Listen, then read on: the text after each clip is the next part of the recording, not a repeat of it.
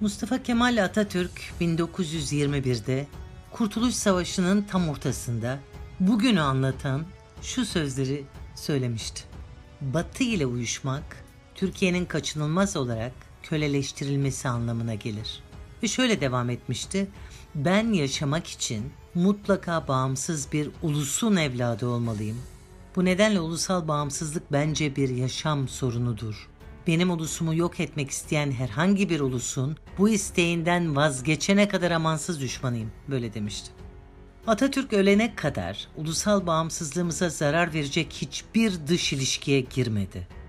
Emperyalist devletler 1938'e kadar Türkiye'ye bulaşamadılar. Herkes önce kafasına bunu iyice soksun. Atıp tutanlar var da bir sürü yayın organında. Ölümünden 140 gün sonra İsmet İnönü Fransa ve İngiltere ile üçlü anlaşmayı imzaladı ve bu imza ile Türkiye Batı'nın deli gömleğini kafasından geçirdi.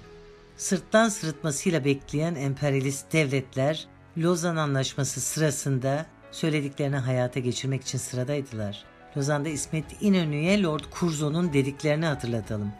Müzakerelerde sizden istediklerimizi alamıyoruz.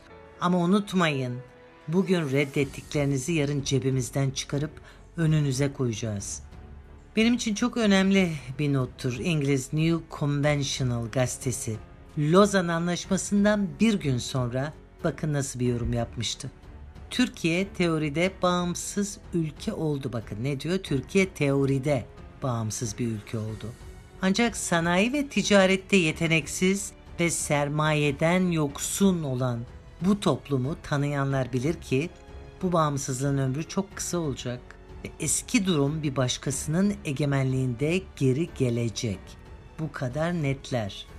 Ne yazık ki Batı'nın bu öngörüleri, bu kabus senaryoları ülkeyi yönetmeye talip olanların yeteneksiz ellerinde gerçekleşti.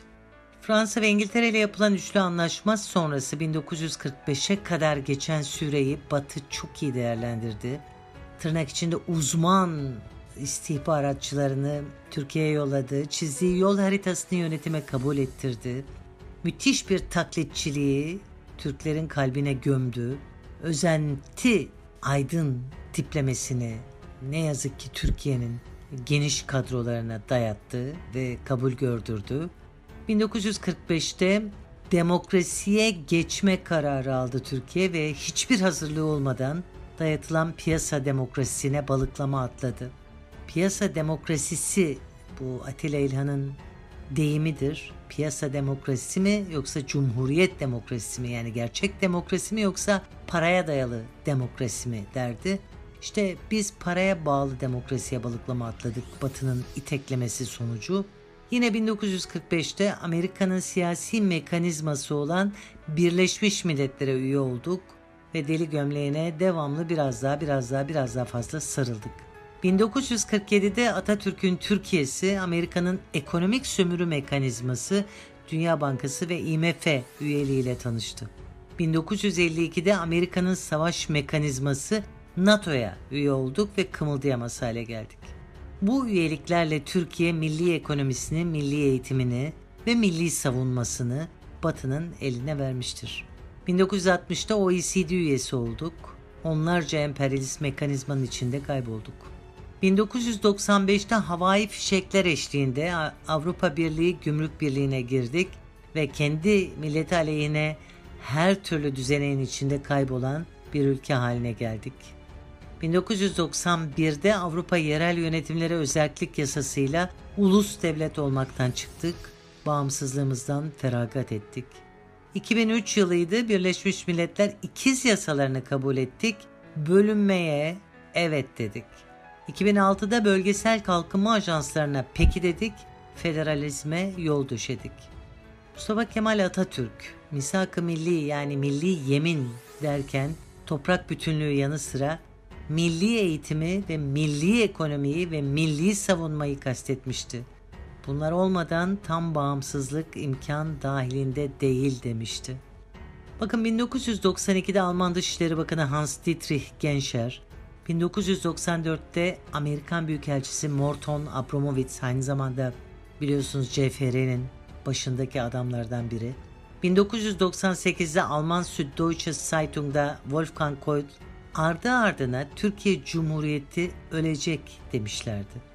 Wolfgang Kolt şöyle diyordu. 10 yıl içinde Türklerin komşusu olan 3 güçlü politik sistem battı ve yok oldu. İran'da Şah monarşisi, Sovyetler Birliği'nin Politbüro komünizmi ve Yugoslavya'da Federatif Balkan deneyimi. Hepsi dinsel ya da etnik çelişkiler ve ekonomik kriz yüzünden yıkıldılar. Türkiye'de tüm bu çelişkiler, travmalar, krizler hepsi fazlasıyla var ve giderek artıyor. Hani şu son günlerde büyükelçiler krizinden bahsediliyor ya. Onlar tek tek ya da toplu olarak defalarca, yıllar içinde defalarca, geçenlerde yaptıkları Osman Kavala için yaptıkları gibi Türkiye'nin her türlü kararına karışmışlardır. Ve işin tuhaf ve korkunç tarafı karışma hakkına da yasalarla sahip kılınmışlardır.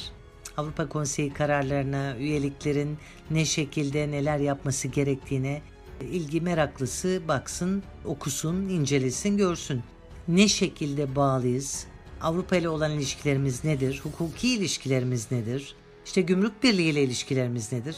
Bunları inceleyenler büyükelçilerin her türlü şeye ve çeşitli batılı devletlerin her türlü kararımıza katılmakta sınırsız etki sahibi olduğunu görürler. Özellikle Türkiye çok uzun zamandır bağımlı bir ülkedir. Batı'nın iki dudağı arasında kararlar almak zorundadır ve bu Türkiye'nin yöneticileri eliyle gerçekleştirilmiştir. Bugün Cumhuriyetimiz 98 yaşında büyük bir sınavdan geçiyor.